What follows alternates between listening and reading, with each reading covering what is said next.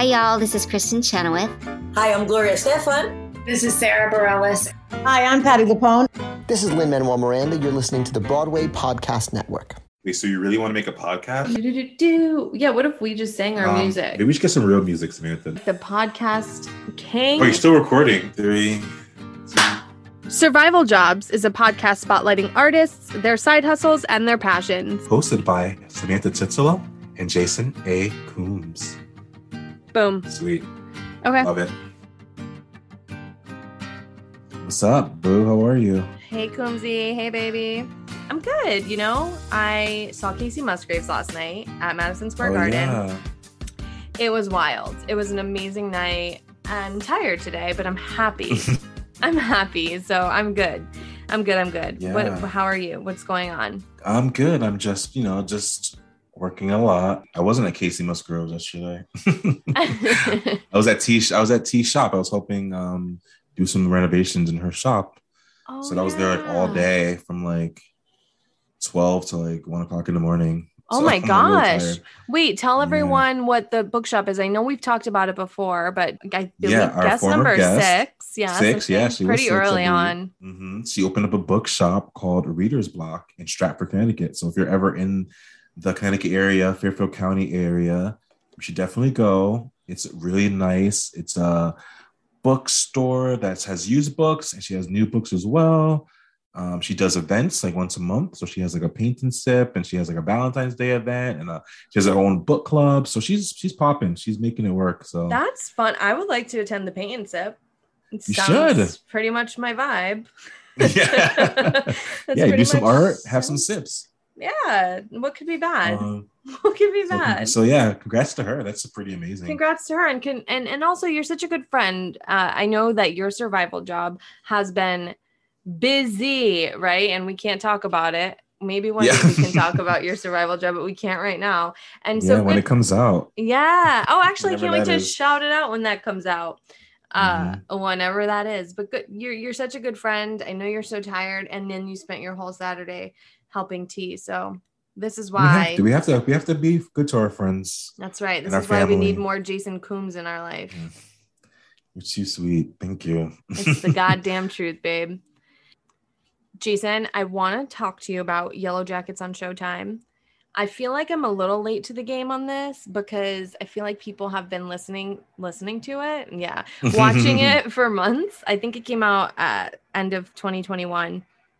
This show is so uh, I can't find the word eerie, amazing. The acting's incredible. The writing is incredible. The cinematography is incredible. I will tell you that I binged binged it pretty quickly, and it's a little it's a little fucked up. I will tell you, like the storyline. I- really?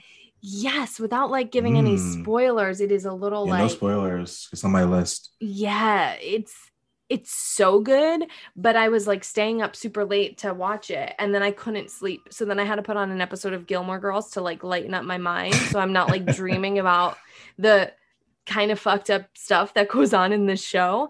Uh, but I do want to shout it out. And I mean, the act- something I've been noticing lately, and I noticed it on This Is Us, and I was noticing it on Yellow Jackets, when there are two actors playing the same part in different time periods, like a younger version and an older version, Mm-hmm. their characteristics, the way that they speak, it's so amazing how they work. They must, the actors must work together to like get some sort of same mannerisms and like Mm. inflections and and and the way that they just are.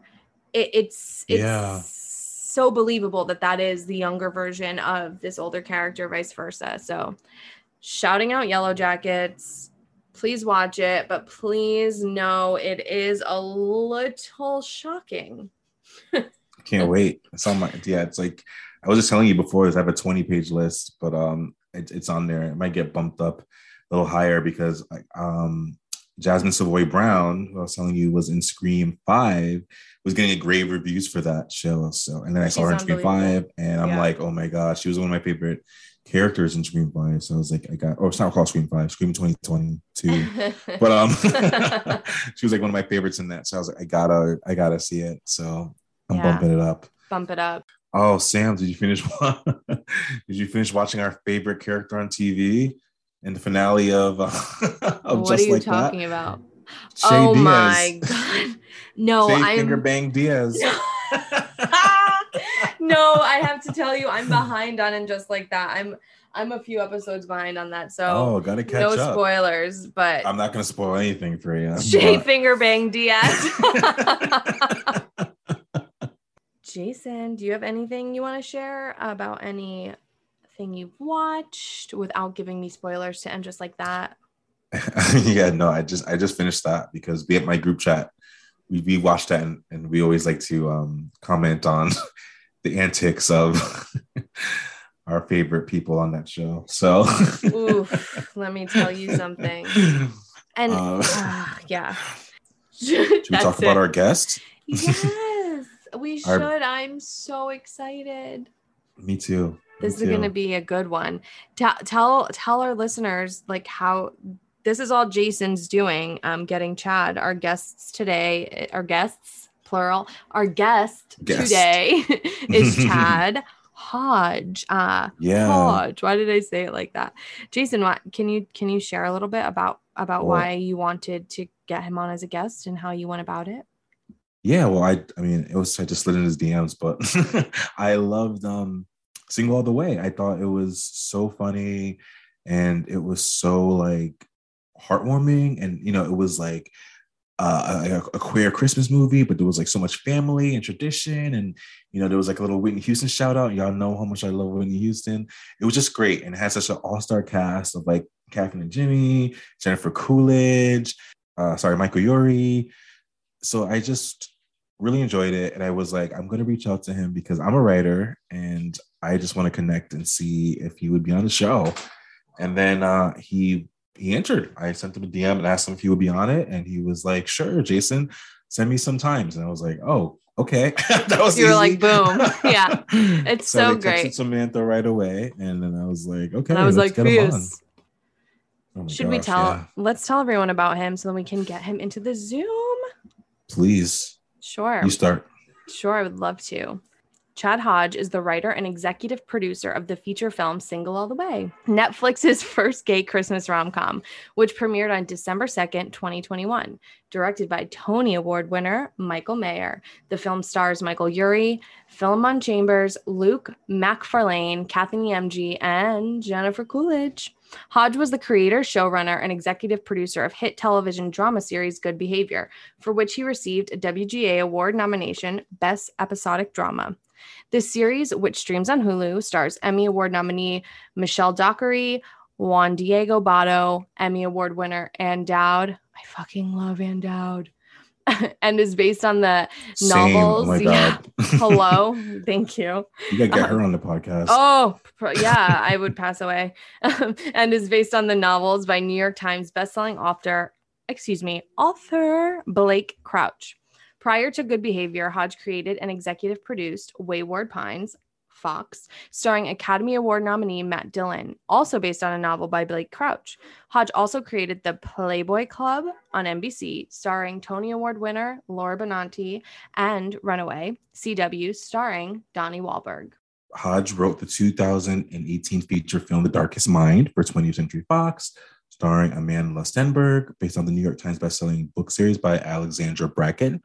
For the stage, Hodge co-wrote the book for the adaptation of Irving Berlin's Paramount Picture movie musical classic Holiday Inn, which made its Broadway debut at Studio 54 with the Roundabout Theater Company in the fall of 2016.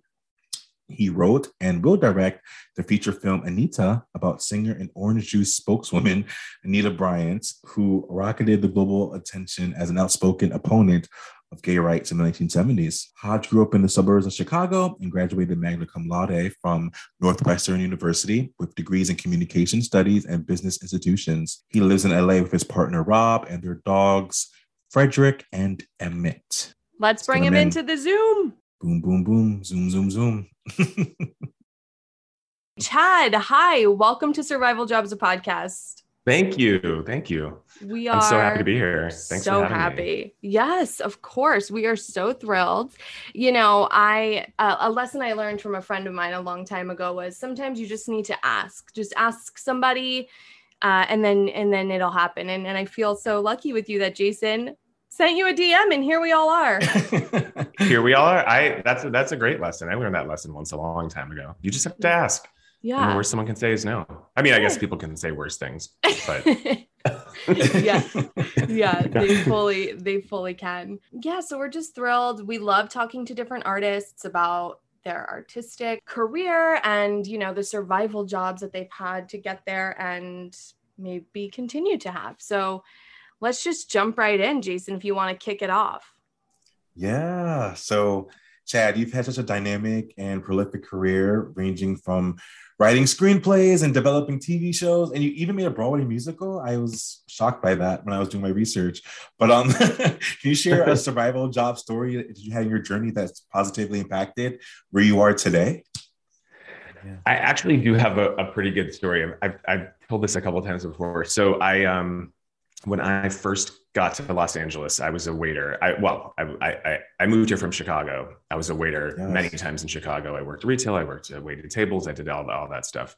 When I first was in Los Angeles, uh, right after I graduated from college, I was a waiter at a restaurant uh, on Beverly Boulevard called Authentic Cafe, and I actually really loved waiting tables. Like if I if everything ended and I had to do something else, it, I would like like to go back to waiting tables. You know what I mean? Like I for some Yeah, reason I just yeah. I, I'm not saying I, I, I that's what I want to happen, but I loved it. I always, I always had a great time. Whereas I hated retail. I hated like standing on the floor selling sweaters and stuff like that. For But Oh my um, gosh. Yeah. Yeah.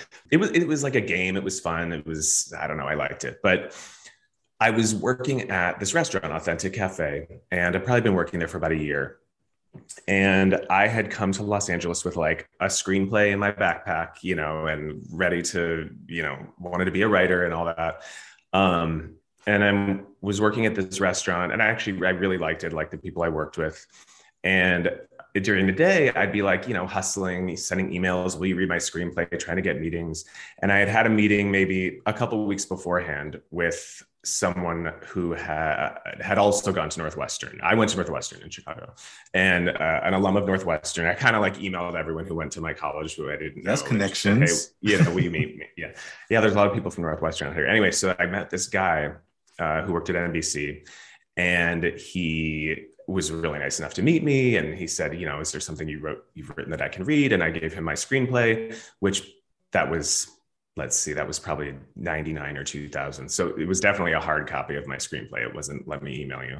And i gave him my screenplay and like a week and a half later i got a call. He said you know i read it. I really like this and i gave it to my boss who really likes this and we and we gave it to nbc who really likes this and we have a pilot that uh, we're developing and you know we need it's it's not in a great state and we need to have it we, we're looking for a writer to redo this pilot to rewrite this pilot. And can you come in tomorrow can you come in and meet us tomorrow at 4.30 and i had a shift that next day a dinner shift Oh my you know? gosh. yeah. Have you ever waited tables? Together actually, Yeah. We oh, actually Oh, worked okay. at the same restaurant. okay. For you so you know yes. so you know that if you have a shift you have a shift. And if you if you have to if you have to get out of it. You have to get someone to cover you cover for you. And if you mm-hmm. can't get someone to cover for you then you either have to come in or you get fired. Correct. Right? Basically. Correct? Correct. okay. So this is this is what happened. So i tr- you know called all the other wait staff everyone and no one could cover for me. And i went to my manager and i was like who was also the owner of the restaurant a nice guy. I s- you know i told him the situation. And he's like look like he's like i feel for you man but like I, if- I give a special exception to you, like, you know, then the next time this happens to someone else, like I can't, you can go to the meeting, but I'll have to fire you. not mad about it, but that's just what's going to happen. Or you, you know, you got to find someone or pay someone or whatever. Um, yeah. so I couldn't find someone to cover for me. And so it came down to, okay, do I ask if I can like go to this meeting at a different time? Like, can we reschedule this meeting at NBC? But I'm like 20, I was like 23 years old. Like, and also, no, like, I'm not to like, they want me to be there at 4.30, like, so I just took, I was like, all right, I'm just to get fired. And if nothing comes out of this meeting, that's what's to happen. And so I just chose that path. And I went to that meeting at NBC and I, you know, of course I let the manager know at the restaurant. I was like, I'm not going to be there, but you know, and that meeting turned into uh, what became the first show that I created. Sort of developed. I, you know, someone else had written that first screenplay, but that show, uh, we ended up, I, I rewrote that. I got that job. I rewrote that pilot. We made that pilot, and then that show got on the air and was on the air for a year. And then I became the lowest level writer on the staff of that show because I didn't know what I was doing in terms of running a TV show at that point. But What? it, it worked out. That's my survival job story. By the way, 23 years old, that is fierce A. That's my first takeaway from that story. I might have been 24. It was 23 or 24. Still, I was like running around New York City at 24, like with my head between my legs. See, do you hear New York City beeping outside the window? I hear it. I hear it. also, I would like to make a comment that all of those other servers were lying. Why? What the hell was everybody doing that nobody could cover your shift? One So you could hundred percent. Yeah, they were jealous that you had a big meeting at NBC. Okay, do you just like you said, Jason and I worked in hospitality for years. People, not all of those staff members were busy. Yeah. Give Yeah. break. No, but how incredible you had that like that bravery to take that chance, right? Because I mean, it could have went the other way, unfortunately. But you were like, no, I'm gonna I'm gonna step out on faith and like trust myself, and I'm gonna do this. I'm gonna Mhm. go see this opportunity.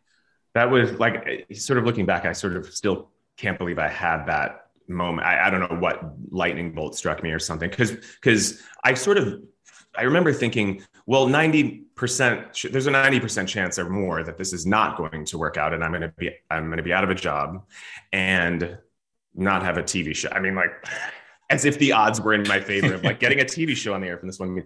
But um, but I just thought, well, if I don't go to this meeting and then this doesn't happen, I'm just gonna kick myself the whole time. So um, so I so I just knew that I had to do that. And uh, and back then, I don't know how it is now. I'm trying to get a you know, it seems everyone's hiring these days, but back then it was really hard to get a job waiting tables in Los Angeles, like a good one. It was really competitive. You had to have like a resume and lie about you had to lie like about where you'd worked and everything. I mean, it was it was really intense. I lied on my resume as soon as I stepped foot in New York City. I got a serving job and I was like, yes, I have served here, here, here. And then I ended up like spilling trays of drinks on people because I had no Yes. idea what I was doing. Wow. my friend my i was talking to my friend the other day she was saying how she she got hired as a manager this is like 15 20 years ago uh, as a manager at abercrombie like back in the day when and she completely lied she had had zero retail experience and got hired as a manager At Abercrombie. At And now Abercrombie. Abercrombie 15 years ago was a way different vibe. than it Yes, is very today. different. You know what I'm saying? I love that story so much. Do you have a like an opposite, like a, a horrible survival job story, maybe before, even from your Chicago days? Yeah I- I mean, I- this is horrible in a way and also yeah i was a waiter at a at a different restaurant in in chicago in, in highland park illinois which is where i grew up and it was like a breakfast place and i uh I I think I was a host there. Yeah, I wasn't a waiter. I was a host, and I like was the cashier and all that stuff. Oh, hosting remember- is the worst. the worst. And I remember, I remember kind of like not liking this place that much anyway. But I, at one, this is a long time ago. Let me be clear. I think I was in high school. I was like 18, maybe 17, 18. And I went back into the kitchen and I saw the manager like trying to like feel up one of the waitresses like under her like skirt and she was like yelling at him and smacking like kind of like get out get off me whatever and i was like yeah i'm out of here. I was like i i, I just did not like that guy and i was like this is gross and i i just yeah i was like this is not not a good environment and i, I kind of like gave it to him and i was like this is anyway. That's not really a, a story story it's just like this moment i remember of being i'm not going to tolerate this and I don't need to Mm. be here and I'm going to quit right now. So those are both quitting job quitting stories, I guess, in a way, but for very different reasons. But for like you had to quit for I had to quit. stories. Yeah, yeah. It was it was it was pretty bad. It, this was a place where the the waitresses were like I don't want to say career waitresses, but they were, you know, women in their 20s and 30s who this is this was like their job. You know, this was like this was like uh, they've been there for five, seven years. Like this was what they did, and it was it was sort of a, a life or place. And um, I just didn't want to be around it and didn't want to see it, and I felt bad for those ladies. Yeah. to to just comment on something you said earlier that has nothing to do with the story you just told but i would like to make this comment i also love that you said like you loved being a waiter and i think that's really nice especially for like a lot of our listeners to hear we have a lot of listeners who are aspiring artists that are all waiters and so to look at your you know survival job in like a positive way and try to look at the bright side of things like being a server doesn't suck that bad when you're like in a good place. So I love that you said that. I think it just depends like what how your how your brain works, what you like. You know, I really liked being a waiter because it was sort of like I, I think I said it's like a it was like a game. It's like, okay, how much money can I make tonight? How much can I sort of work it? And and you know, it wasn't like I was gonna make the same eight dollars an hour or whatever I would make working at Yeah. Club Monaco, you know. Um, I worked at Club Monaco. I worked at lots Oh of places gosh. like that. I worked at Nordstrom. Nordstrom was fun actually. It was a little more fun because they pay commission. The at the uh, gap. yeah, no. Six years. Oy. But so no, but I liked it because it was different people, different. You know, people were assholes, of course, and some a lot of people weren't assholes. But it was like, how much can I make? It was like playing. I, I just looked at it as playing a game, and uh, every night, and and it was uh, you know you go home with how much money, depending on how you did. You know, so it's kind of fun, and you're just on your feet, and you're thinking, and you you you you don't have a you don't you, you don't have time to really sit there and think, oh, how much this sucks, or stand around, or you, you're just busy, busy, busy. It's quick if it's a busy, yeah, it goes by Yeah. fast. Yeah. Well, we read on your Wikipedia page that you studied theater in college and you did a lot of musicals when you were younger. You were Jesus in Godspell. I was Judas in Godspell when I was younger. So I was like, oh, that's yes, a cool okay. but you um, have that voice? Oh my god. Uh, Nice. I used to. I haven't sang in a long time. Yeah, so. me neither. we won't ask each other Uh, to sing. Yeah, Yeah, yeah. exactly. No singing on this podcast. That's hilarious. But um, so I guess how did you transition from wanting to pursue acting to Mhm. wanting to do screenwriting? Because you said you came to LA with a, a script already in your pocket. Yeah. So I was an actor in high school. I loved it. I, you know, did all the musicals. Like you said, I was I was Jesus in Godspell. I was Pip, a leading player in Pippin. I was Seymour in yeah. Little Shop of Horrors. I, I loved it. Um, and I applied to Northwestern as a theater major. And the summer between my senior year of high school and my freshman year of college, I interned uh, at a talent agency down in downtown Chicago because I wanted, I was looking for a talent agency to rep me, like to, you know, send me out on commercial auditions and whatever. For And sure. No one would really rep me. And I said, well, how about I, at this one agency? It was called Cunningham Escott Dipene, CED. I think it still exists in some form in New York. But um, I, I saw a sign on the wall that said summer intern needed. And they had said, like, yeah, no, we're, you know, we'll we'll get back to you about, you know, repping you, blah, blah, blah. I said, well, how about I be your summer intern and then you can just send me out on stuff if it makes sense. And they were like, all right, great. So I was a summer intern at this um, talent agency, and it was only three three agents and me. I was I was at the front desk. I did all, everything. I gave out paychecks. I scheduled voiceover auditions. You know, we we had a voiceover audition uh, studio in the in the agency. Oh wow! And Ch- Chicago, you guys, neither of you is from Chicago, right? Originally, like no, the East Coasters. Chicago is really big with the ad agency world and commercials and all that stuff. So that's where a lot of the work is for actors and stuff in Chicago. And the voiceover actors would come in all day long for their voiceover uh, to, to tape their voiceover auditions and sit in the waiting area where I sat. And all day long, they'd be like, if there is anything else you want to do with your life, you should do something else. Like they were like all mis- they were like all miserable and blah blah blah. And i'm only like 18 and i'm like oh that sucks you know? And um, i actually probably got sent out on one or two things that summer as an actor myself. And and this is sort of the i don't want to say the sad part but the sort of well i'll just tell you. So I, I like i said i gave out paychecks. And so i would say there were probably 350 clients or so of that agency. And, and um and out of the 350 this was before direct deposit. So there were literal paychecks that i would give out. Yeah. like you know people would come pick the actors would come pick them up. Out of all those clients out of 350 i would say there were maybe like three people who were making more than like $50000 a year and i was like mm. Oh. You're like, that's not super Yeah. interesting So- to me. but also it's I mean, for me to have made it the decision I made based on just that information is is a little bit, you know, looking back, I mean, it was kind of ridiculous. But on the first, so I had gotten into Northwestern as a theater major. On the first day of freshman year, I switched my major to radio, TV, film. I never Oh, like did acting after that. Yeah. And let me let me also say this just to qualify it. I was a good actor and I had a good voice, but I was not great and I knew it. And I had a lot of friends who were great and a lot of friends who had great voices and they were like, you know, they were going to Carnegie Mellon and they were going to, you know, Tisch and like I, they were I was like Yeah. I'm I'm okay at this, but I don't think this is going to like this isn't where I'm like going going. And there was a lot of other stuff I wanted to do. So then I um was a radio TV film major at, at, at Northwestern for a year. And then I transferred out of that because I wasn't super into that department. And I did communication studies and business. And then found my way back to to writing sort of yeah. a little, bit late, little later in my college career. So yeah. Good for you for being Wow. that smart when you were 18. I don't know how. I don't, Like- I don't know. Like I feel I feel like a lot of actors don't have that light bulb moment until they're 30. you know, like Well, that's, pretty listen, cool. I love actors. Most of my best friends are actors. I, you know, I love working with actors. I, you know, obviously I used to be an actor. I just had some sense that this wasn't what I was meant to do. And that like there were some signs that I saw that summer that were like flashing like at me that I was like, all right, maybe I should listen to this.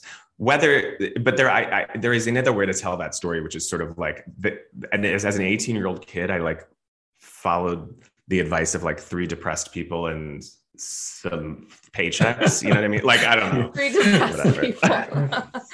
hey, you know, gotta follow advice from someone, and those Yeah, are the people in your face, right? Well, That's look, it all it all worked out, right? It all worked out. Um, I know you said earlier that you got that that NBC job, and that was sort of like your first TV show.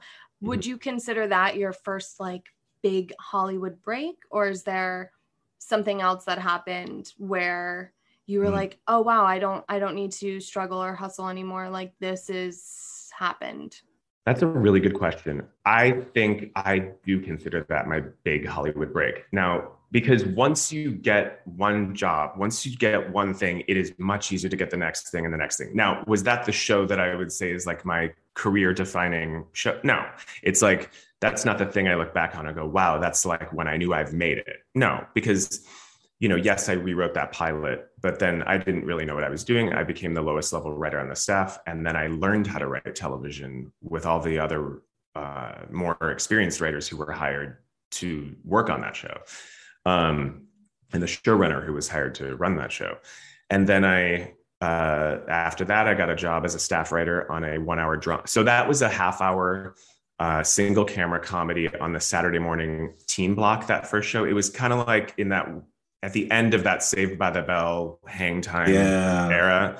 At the at the end of that, it was like one of the last ones of those shows. So Oh, I wow. uh, that's you know that's not really most of this. Like I don't write that kind of stuff mostly, but I learning how to write story and learning how to structure television. It doesn't matter if you're doing a, a comedy, a drama. It, those those uh, storytelling and writing tool that toolkit you learn to uh, what you need to accumulate, what, how you need to break story, how you need to do act breaks if you're doing that. All that stuff I learned doing that show. And in terms of being a break, uh. I still view it as my big break because once once you're in, and I was so lucky too. I mean, I was so young and, and getting in like that, once you're in, it's just easier to get the next thing. And well, after that, it's easier to get the next thing and the next thing. My first show that I created, I was only able to do that because I had had that experience. You know, I wrote on two more shows that other people had created after the first one was called All About Us, just to, so we're not talking generalities. The first one was a show called All Yeah. About Us. This the second show I wrote on was a show called um, Veritas: The Quest. It was on ABC. It was like a young Indiana, young Indiana Jones. I remember that. Yeah. You do? Wow, Um, Jason. wow. And then the third show I wrote on was a show called True Calling with Eliza Dushku on Fox. Yeah. Yeah. Faith, She Buffy played from, a- uh, Faith from Buffy. Yeah, yeah. Mhm. And then, and I had written a couple of episodes of True Calling that the studio really liked, I guess, because after that they said, "Hey, do you want to? We'd like to offer you a deal to to start creating your own shows."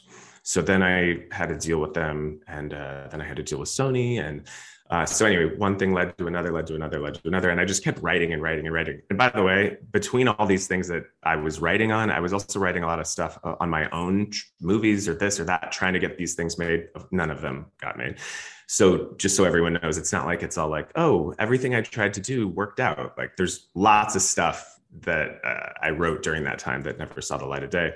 But I would never have, uh, you know, I created my first show that actually got on the air when I was 29, which I would never have been able to do had I not had those six years of experience writing Wow. and, and learning how to craft story and, and all that. So yeah, That's pretty amazing. That's, That's so inspiring. It was it was also a different time. Let me let me say that was I mean it was a long. I mean I'm dating myself obviously, but you know this was I started my career in 2000 2001, so that was you know 20 Mhm. 21 22 years ago. Wow. Old. you know, you're not No. old. You look amazing. So whatever. That's Chad, I, I think I got a a lot of writing classes, and a piece of advice that I always seem to get often is to like kind of write and stay in your wheelhouse when you're first starting out, kind of like write in a specific genre that you can like say, oh, I have something else in my back pocket. Like if they like something of your first. But you've written so many different types of things from like thrillers to sci-fi. I think you had like a noir kind of drama, and of course a holiday movie. So like, how do you navigate writing multiple genres? I guess it's the storytelling, right? Knowing the storytelling beats. What is your writing process like? I am so glad you asked that question. I was actually just um, I'm trying to be better about posting stuff on like Instagram about, about writing and, and stuff like that. Mhm. And one of the things I've I always want to talk about is is that exact question. Um, I I don't I hate it when people say, oh, you know, you if you wrote one thriller, then all all you can write is thrillers. You should stay in that lane, like stay in your thriller lane, or stay in your comedy lane, or stay in your sci-fi lane, or whatever. A lot of people do that. And by the way, let me say, if you are a sci-fi writer and all you want to write is sci-fi, fantastic. You know what I mean? Great. Like write what you want, you know.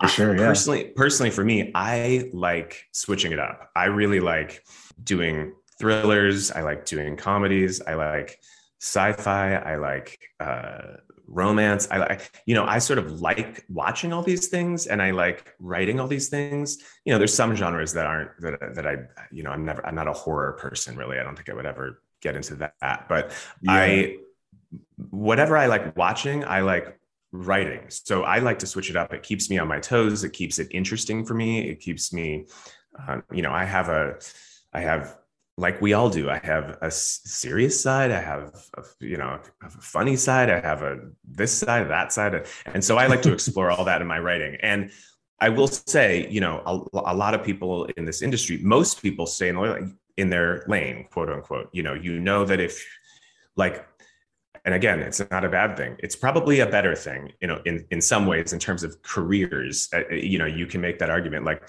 if you're if Nancy Meyers is going to write and direct a movie, you pretty much know what you're going to get, right? Like, and I love Nancy Meyers movies. And if you are going to watch um, Eli Roth, you know, you pretty much know you're going to get Yeah. horror, this, that, and the other. And so, and so there's something to be said for branding yourself in that way. I mean, there's, you know, there's a whole, I could make the argument for staying in your lane in terms of branding yourself and making yourself known as one thing. I personally find it just more interesting to to to bounce around and, and write in, in in different genres. And my point of view on it really is that to me, uh, good writing, good characters, good story structure. Like I said, you know, maybe this comes from how I learned to write on that show, which was a half hour teen comedy. And then the next show I wrote on was a was a uh, Indiana Jones type drama. To me, the bones of writing are all the same, no matter what you're writing. Character, Yeah. story, structure, it's all the same. It's the it's the icing on top that's different. And but but but if you know how to write, if you know how to write a uh, a rom com, you know how to write a thriller. It's just all about what you you know what are you using sea salt or kosher salt or whatever. You know what I mean? It's like on top. I love that. Love that so much. Thank Well, you thank for you. sharing. yeah. Yeah. That was awesome. I like the the frosting on top is just a different flavor. Or did you- Yeah, yeah, yeah. and it's true. I feel like Yeah. that that's a similar parallel with like acting, right? It's like the same idea. Like if you know if you have the tools and the and the technique and you've studied and you've learned, like you should be able to slip in and out of whatever comes your way. Yes. I would like to talk about Wayward Pines, Mm. which for full transparency You see in the background. I do yeah. see it in the background. For full transparency, I had never watched the show. Today I watched the pilot to like get in like my vibe Oh God. and like I, and now I'm like, why can't he leave? What is happening? Who is this woman? I'm I'm now like ready to binge. Yes. So thank you. I'm so excited. Get Um, into it. Yeah. yeah, Are you watching oh, it on I'm- Hulu? Yes, I am. I'm Yeah. about to get so into it. And let me tell you, this is my kind of a show, as Jason can can confirm. So I am ready to dive in. Good. But- oh, that's awesome. yeah. Very So thank you. You know, I don't think I would have discovered this show should you not have come onto our show. So look at look at life, guys. There you go. Life. Yes. so the pilot was directed by M. Night Shyamalan, which is correct. pretty major deal. So can you talk a little bit about the process of of that whole show from writing it to pitching it and then getting him on board and and, and just if you could share what that whole experience was like um, from Yeah. the research I did, it seems like it was a hit, is a hit. It was a hit. Yes, it was a hit.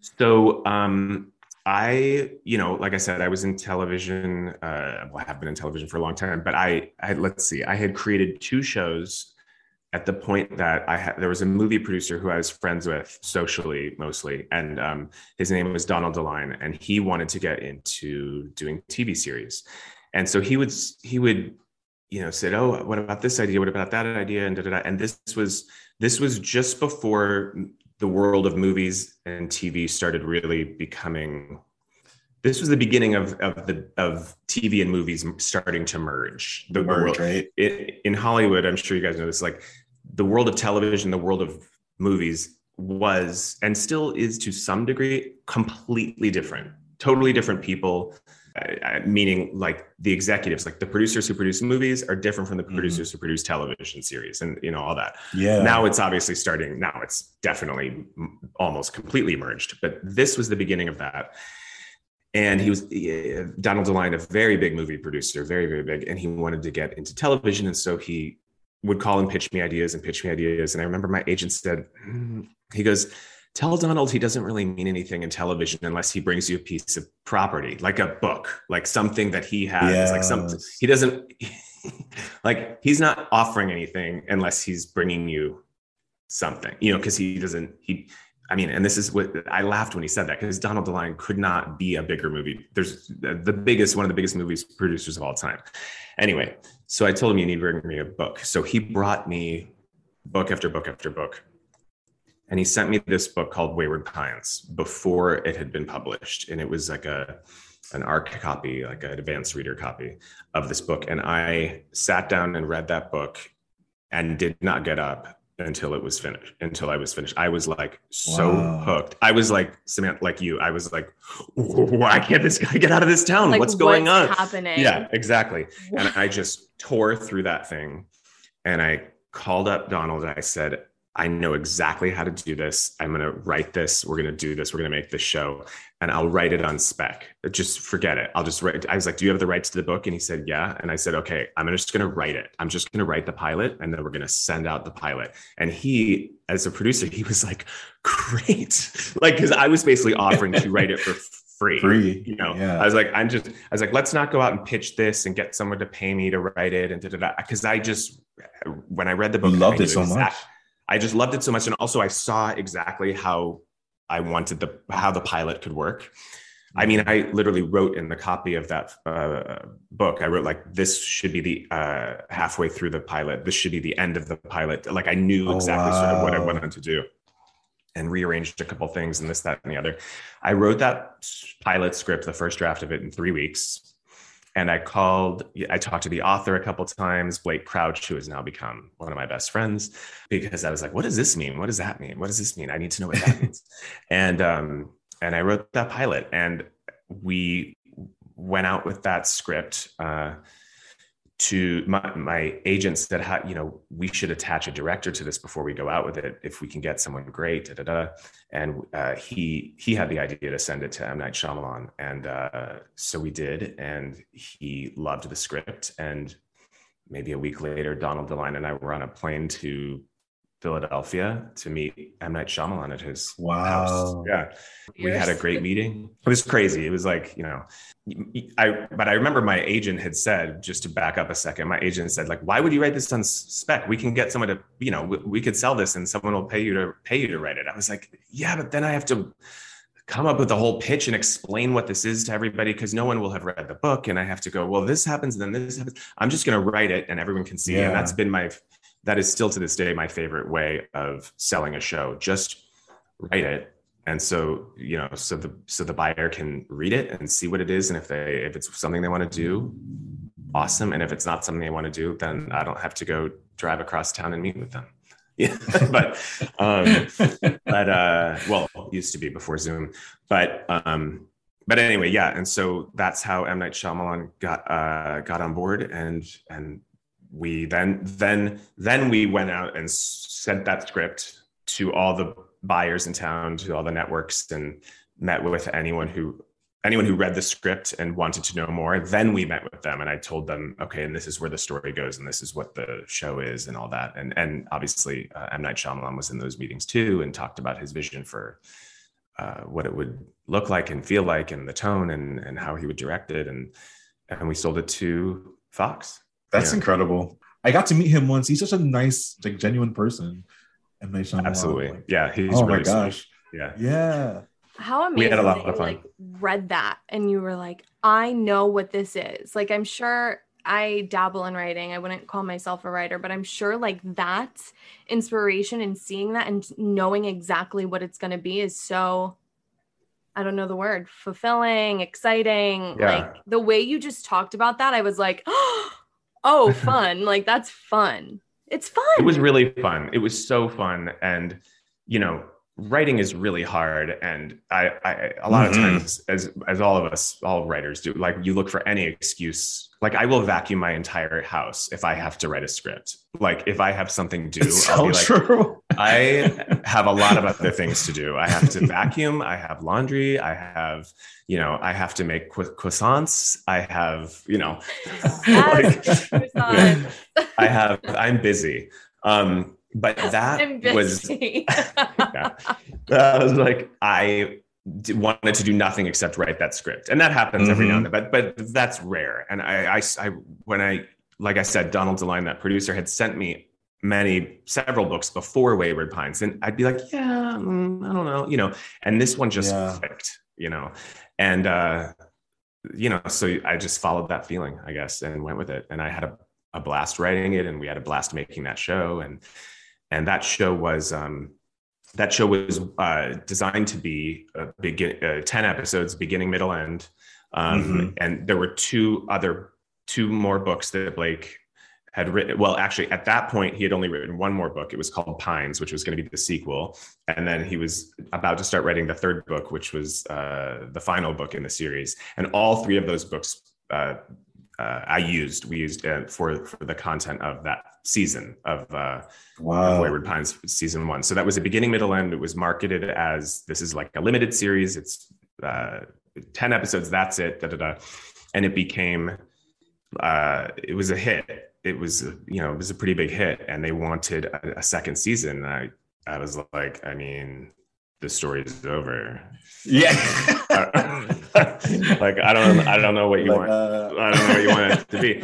I like I really create for creatively did not think there was anywhere else to go. Um, of course, you know, as a writer, if you have to, you can I you could come up with something, you know, but I just was like, but what do you mean? This whole thing has been marketed as beginning, middle, end, limited series, 10 episodes, Yeah. that's it. But of course, you know, money. So they wanted more, they wanted a second season.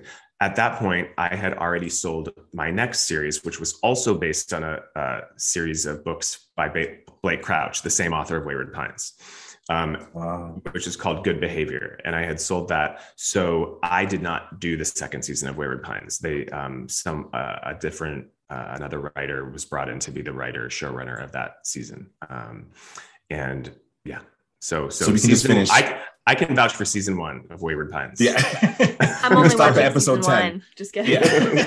yeah, yeah. Your But most thanks for recent- but thanks for thanks for watching the show, Samantha. I mean, if you Oh, you know if you, I'm you about will to find out what's going on. Oh no, I have to. I, I'm, I'll be. I will email you next week, and I'll be done. This is what Okay, happens. great. Like, I'm She like, I need to know, and I'll stay up until one or two in the morning, even if I have to get up at 7 a.m. because I'm a lunatic. Totally. Yeah. Plain English. I have a lot of friends who wake up early to watch TV. You're not the only one, by the way. Oh. Oh, see, I stay up late to watch TV. Oh, oh, and oh, then, oh, like got wake up Okay. at seven for my survival job. Yeah, gotcha. Do you know? Which is what? Oh, I'm literally working right now. Uh, I, I like I have my laptop. If you keep seeing me look to the side, just making sure that I like keep it alive so they think I'm logged on. um, I, I work for like a staffing agency remotely. Um, oh, cool. Just like hospitality staffing. It's good because Got I it. have the flexibility. Like, hello, I'm working, right? And I have the flexibility to do my creative stuff while um getting my paycheck. So it's Awesome. not too shabby. well, Single All the Way was a huge hit on Netflix. I think it was top 10 in over like 40 countries. And you guys just got a GLAAD nomination for Outstanding TV Movie. So Congratulations. congratulations on that. Thank you, thank you. I'm so happy about that. That's very, very flattered. Very Huge. excited. Yeah, and that's kind of how I discovered you was because I saw that and I was like, oh my gosh, like a gay Christmas movie on Netflix, and it was like with a black lead. I was like, oh my god, watching this, and then I just fell in love with it. It was like Kathy Aw. and Jimmy, and Yes. you know, it was you had the Whitney like Joy to the World scene. I was like, oh my gosh, you got my favorite singer in there. and of course, uh, Jennifer Coolidge is in there. Like it it was perfect. It was perfect. It was joyful. It was funny. Oh, thank Um, you. Yeah, and I did research where this idea came from, but I don't think everyone knows. So, can you talk to us about that process of writing it and then getting it produced? So I uh back in the back in like the first 10 years of my career, I guess I had written a couple of romantic comedies for ABC Family, uh, th- which is now Freeform. And um, Yeah. one uh, and the guy who produced those movies, uh, one of them was called um, This Time Around, and the other one was called I Want to Marry Ryan Banks, which now you can still watch on Amazon, I think, but it's called The Reality of Love. By the way, it, it's starring none, none other than Bradley Cooper. Um, Yes, before the Yeah, I Hangover, right? Right before the hangover yeah. Um anyway so so the guy who produced those two movies was uh, is, is a guy named joel rice. So he called me like three three years ago now i guess and he said and we hadn't you know done any movies in between and i said and he said how would you like to write the first uh netflix's first gay christmas rom-com? And i was like what like yes please i would love You're to like, do that. Yes, big yes, duh. yes. I was like i would oh my god like i would jump at the chance to do that. That is huge and amazing and where do i sign up? So he said he said you know so what we did was i i, I came up with two ideas uh actually I probably came up with like four or five ideas but we narrowed it down to two ideas that i that i brought into netflix to pitch them and say like you know here's one idea and here's another idea and um, they really loved both of those uh, bo- both of the ideas. And it took them like three weeks to decide which one they wanted to do but one of them was obviously the movie that became single all the way. And uh, so that is how that happened. And then they uh, you know then i wrote that movie and then they greenlit that movie. I mean it, it very much Wow. stayed the you know almost you know very very true to the original pitch. And i remember after i pitched it and they you know my deal was done and whatever. And then then they officially commenced me to start writing it. I made a list of all the things i would want to see in in a gay christmas rom-com. Like what would what do i personally want to see in in this movie? For sure. and and uh and, and and this is all the icing the fun stuff. Like you know the thing the story that i pitched them was like i don't know like a three or four page like this is the general this is what happens this is what happens.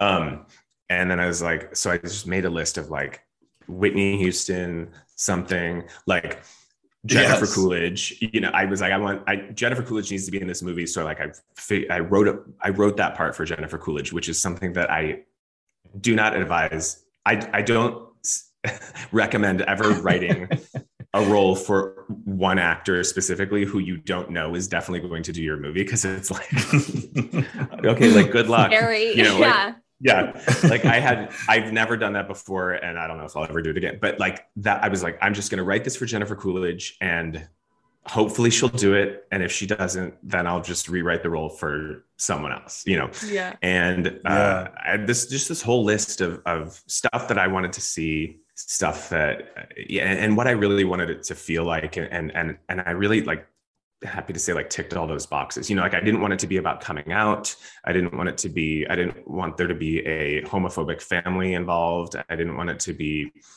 a lot of the things that a lot of LGBTQ movies are, and that's not to say those are Yeah. are good that you know listen that's part of our our our stories are often stories of struggle and stories of oppression and stories of homophobia and stories of you know dying and stories lots of things but for a, this a gay christmas rom-com i was like if i was 12 if i was 17 if i was what and i was watching this movie like what and i could i'm writing it i can i can put anything i want in here like what what what do i want to see and so that's the movie that i wrote I love that so it was much. super And fun and how, and that's like similar to what I've heard like Issa Rae say about like writing like black content, where she's like, mm-hmm. isn't everything doesn't have to be like this immense struggle for black people. It can just be like black people being.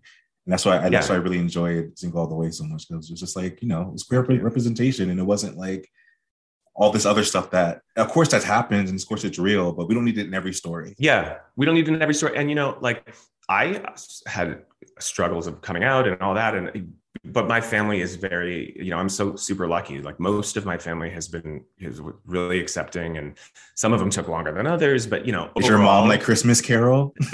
my Christmas Carol is like a combination of I've, I've actually my stepmom and my mom. It's like yeah, they're like it's it's like a my, my stepmom is is the woman who has all the signs around her house, the, the painted like yes. live, laugh, love, you know, So all that good. stuff. Yeah. Yeah. So I love the rich. Slay Um, Queen. yeah. Yeah. Slay Queen. Yeah. So I, that's, yeah, that's for sure her. And, but, but she's not a meddler like Christmas Carol is. She's not like a let me fix you up with my Yeah. type person. That's more my mom, my mom, mom. Um, but, but my family's been very accepting and also, you know, but any, any real struggle I had with being gay was, was when I was much younger. And I think that's true for a lot of people. And this is a Mm. story about adults who, you know, are, are that, that part of their gay journey is, is behind them. And it's like, now they're, you know, it's about falling in love and, and uh, finding true love and your family. And, you know, it's not a, it's not, not about being gay. It's about being gay, but a different chapter in, in your life, in, in, in the life of a gay man. Oh, for or, you sure. know, yeah. Yeah. Let me tell you, I. I had COVID like right after Thanksgiving. So prime time single all the way was released and I watched Yeah. it three times and cried. I Thank was like, oh my God, like this could happen for me. Like it's, Aw. it's I'm like, and I'm in my head, I'm like, who are my friends that maybe I'm in love with? and I was like, okay, I'm only friends. All my friends are gay boys. Uh, so I don't think I'm yeah. gonna have sex with any of them. That's really funny. That's really Yeah. funny. But Some of my favorite, there were like all these TikTok videos going around of, of women, like st- straight women, like like taking videos of their husbands or boyfriends crying at the end of "Single All the Way." It was so fun. Like these of all these like manly men like crying at the I end. of love Single the that. Yeah, yeah. Amazing. Well, thank you for sharing. And we have a few more questions, and then Yeah. we're going to play a really fun game. So, we just talked about, you know, you wrote this story of a gay couple. And so, as an openly gay creator, do you think Hollywood is doing enough to be more inclusive in queer representation? And do you feel like you're a part of it, of, of it becoming more of a normal thing we see? I mean, in my experience so far, you know, it, it's always been a struggle, like queer content. It's never been hard to have the gay friend character or, you know, the sidekick and all that. But it's, you know, I feel like it's long overdue to have, you know, it's a listen. I'm so grateful and I'm so excited and had the best time doing single all the way. But I, it, to me, it feels like this should have happened years ago. Like I, I it's 2021, you know, when this movie came out, you know, but so but they but they are doing more and more and you know it's becoming more just more mainstream. I mean, the fact that Single All the Way was on Netflix, which is obviously has the biggest reach of any streamer, obviously, and we were the number two movie in the U.S. at one point and the number five globally Yes. in the world. In I never remember the exact number, but it's something like two hundred something countries, or you know. But it's uh, that's crazy, you know. And and a lot of those countries are places where it's it's not okay to be gay still, and like people are able to see this movie and to have that reach and to have this movie go that far and the messages that I received from people all around the world of just like, thank you for this. And, you know, I've never, I, I was able to watch this movie with my family and it wasn't like some, you know, uh, movie that they couldn't watch. I mean, this was for like everybody to see. And, you know, you don't get to be the number two movie on Netflix by, by with only a gay audience. So, you know, something I definitely true. wanted was like everybody to be able to see this because I've been watching straight rom-coms for my entire life and I like them. I like those movies. Like I like when Harry met Sally. I like, you know, The Holiday. I like Notting Hill. Like, Ah, the holiday. Yes. so good. It's like so, you know, um, I just didn't want this movie to feel like an indie gay film that's only for that only gay people understand or whatever. But at the same time, I wanted it to feel legit to a gay audience. Like, yes, that is me. That is my friends. That is how that is how we talk. That is so our those are our mm-hmm. references. I get to see Jennifer Coolidge. I got to hear Whitney Houston. There's some Madonna jokes in there, you know, like stuff like that. Yes. Um, I forgot what your question was. I'm rambling now. What was that? um, do you think that Hollywood is is Oh, making yeah. the turn to be more inclusive to the queer community? they are for sure. I I feel that. Um, and you know, there's so many LGBTQ like film festivals and things like that. And and I know that all the streamers and all the networks are trying to do more of that stuff. Like how much of it actually ends up getting made, you know, I'm not in that decision making chair. I'm also speaking from the point of view of someone who wrote the first gay Christmas movie on Netflix. So in a way, I'm sure there's lots of people out there who are like, this is super, super hard. I don't think it's super easy. I don't think it's like next year there's going to be four gay Christmas rom coms on Netflix. No, I've found it very hard. You know, there's some, st- I I have a movie that I wrote 10 years ago for HBO about Anita Bryant. Do you know who she is? I don't. I just want to be honest. I did So, no, no, no, it's okay. Anita Anita Anita Bryant is um she she was basically uh she was a singer and sort of a, a Christian activist and she came out against this in, in Florida tried to get uh, this law came out that basically made it you, you can't fire someone for being you know for for being a woman for for you know for being old too old too young da, da, da. and then they added sexual orientation to this basically a housing and hiring law. Like you can't fire someone for being gay.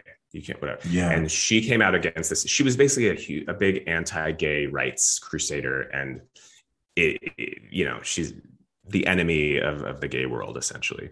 And i wrote a movie i met with her uh, for three days and I, I, I did a tons of research and i wrote this movie for hbo about anita bryant. It never got made and i've been trying to get it made ever since.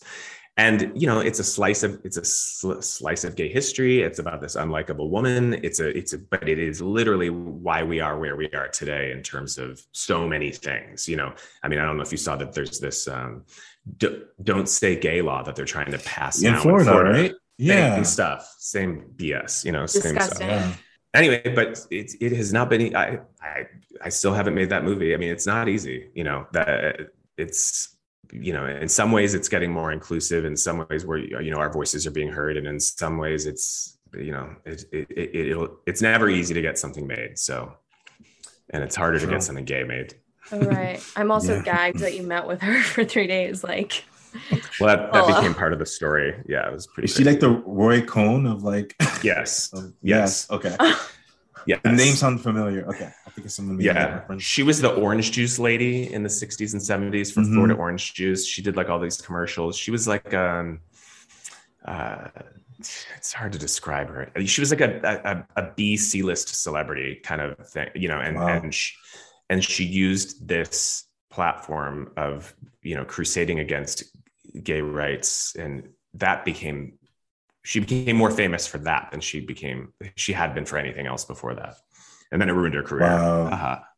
Uh-huh. oops haha. Sorry, Yeah. sorry, Ben. yeah exactly Anita. See you Yeah. later. Before we wrap up, I just wanted to know if you mind sharing maybe just some advice, some last minute advice to anyone who's, you know, vacuuming instead of writing, who like, you know, needs that little bit of Yeah. inspiration. Wait, did I miss the game? Did we play a game? oh, we're oh no, the game a is the very last thing. The game Yeah. is coming. Oh, that's the last thing. I'm like, when are we Yeah. playing again? We're Some playing a advice. game. It's always Um, super fun. some advice. Wow. I mean, look, I would just say whenever a a lot of times I will get emails or DMs from people who want to be writers and they and I'll say, "Oh, great! Like, what have you written?" And they haven't written anything yet, and I'm like, "Well, I don't know, I don't know how to help you," you know. So is is just right. Uh, it- you know, it's this sounds very simple, but if you want to if you want to be a writer, you have to you have to just write. There are you know maybe a book or two you could be read about writing, a class or two you could take about take about writing, but it's not something uh, you know you don't need to go to college for this. I mean, you you know you you don't need to you know go to some really expensive PhD program. You just need to keep doing it and doing it and doing it and um, and find your voice and find you know eh, and if you write a rom-com that doesn't mean you can't write a thriller and if you you know you you can find find your find your voice and just just keep doing it and listen i know that's not easy it sucks sitting down to write i'd rather vacuum but you know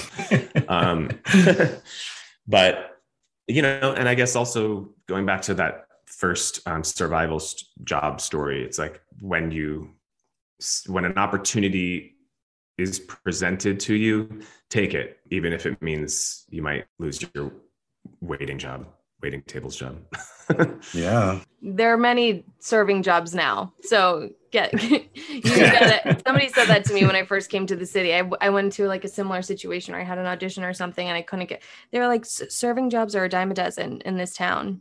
I don't know about LA. Sorry, I completely like hijacked advice.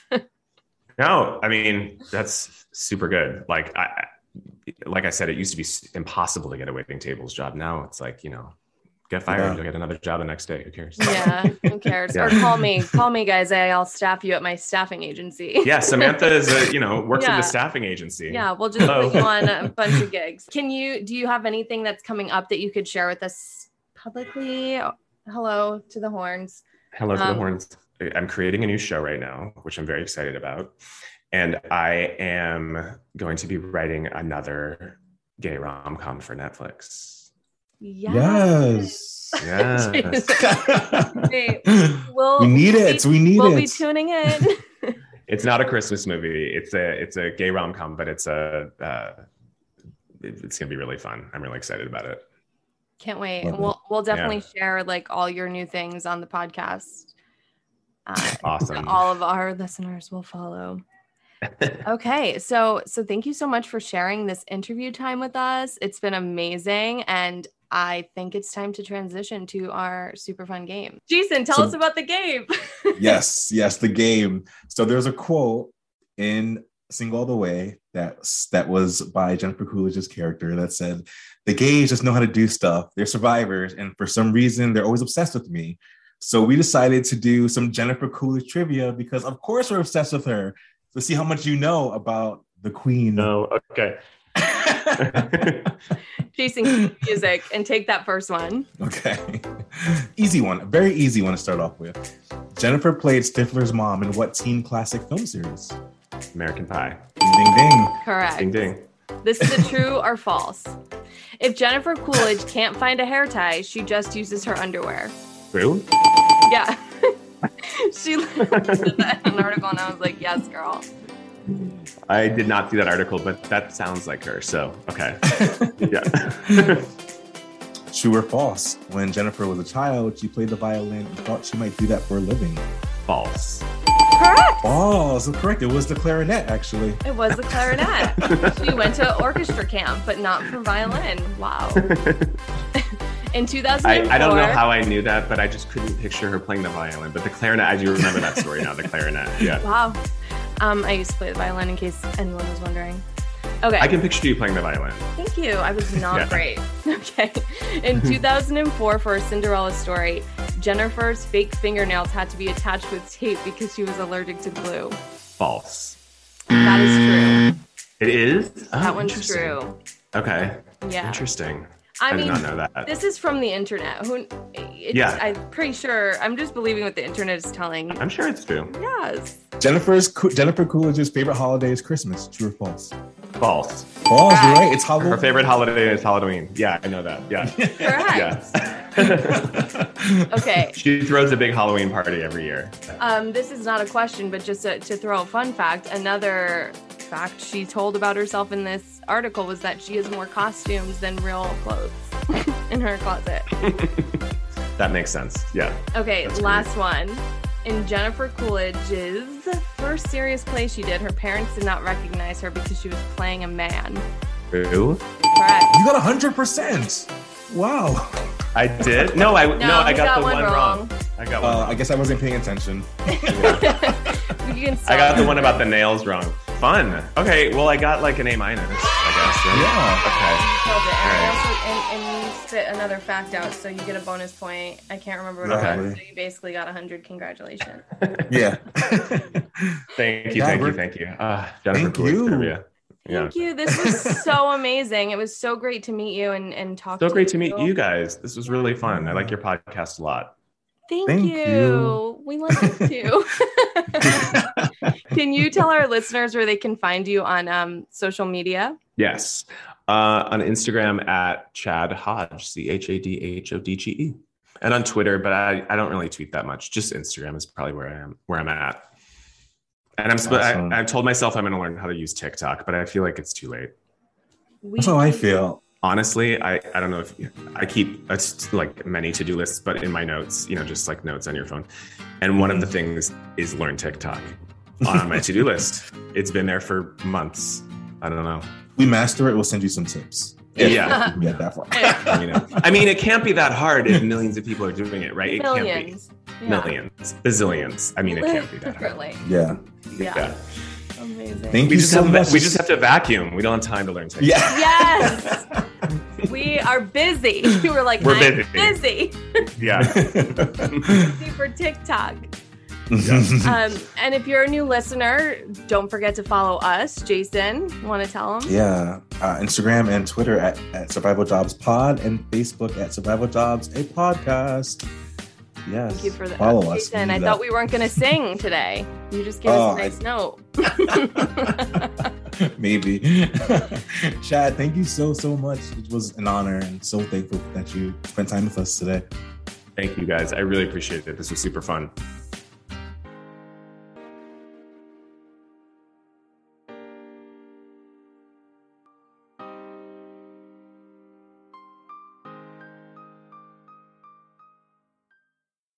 Hey, it's Leslie Odom Jr. here on the Broadway Podcast Network to tell you about the Rise Theater Directory, a program of Maestra Music. Rise is a national online resource designed to connect and empower backstage and administrative and creative theater professionals from underrepresented backgrounds.